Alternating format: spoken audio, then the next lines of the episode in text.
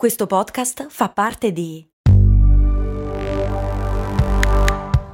Voice Podcast Creators Company. Your brain needs support, and new Ollie Brainy Chews are a delightful way to take care of your cognitive health.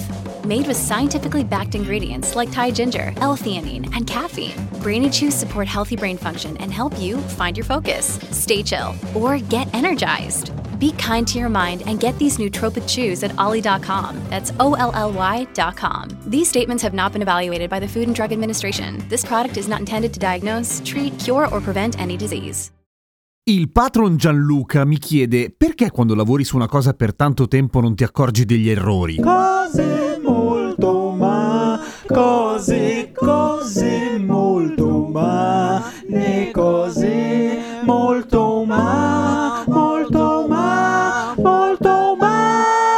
Allora, è una domanda un po' ampia a dir la verità, ma l'interpretazione che io le do è la seguente, vale a dire, quando passi tanto tempo sul medesimo lavoro, quindi su una task ripetitiva, inizi a fare le cazzate, mettiamola così, tipo sei sullo stesso progetto, lo stesso testo. E in generale lavori intellettualmente impegnativi più che fisici, perché lì in realtà entreremo in tutto un altro campo, cioè quello della fatica muscolare, ma perché quando stiamo ad esempio al computer a fare sempre la stessa cosa, che cazzo ne so, divertirci tantissimo davanti a un foglio Excel in cui dobbiamo beccare degli errori, più passa il tempo più facciamo cazzate, detto in breve perché ci stanchiamo, ok, grazie. Ma non è solo quello, o meglio, come abbiamo già visto tante volte in cose molto umane, il nostro cervello si stanca soprattutto quando si rompe le palle, vale a dire. La fatica mentale è un fatto, è una cosa che esiste, è provato e la ripetizione dei medesimi pattern, per cui sempre degli stessi percorsi, è una di quelle cose che stanca il nostro cervello molto di più rispetto alla varietà, anche perché comunque il variare di determinati compiti ci porta per forza a trovare nuove soluzioni, per cui a entrare in uno stato di allerta, o non è che andiamo in paranoia, però voglio dire stiamo un pochettino più svegli. Quando inizi a fare meccanicamente sempre la stessa roba, a un certo punto il cervello si spegne. Con il termine il cervello si spegne si intende naturalmente una figura metaforica, perché ricordiamo che quando il cervello si spegne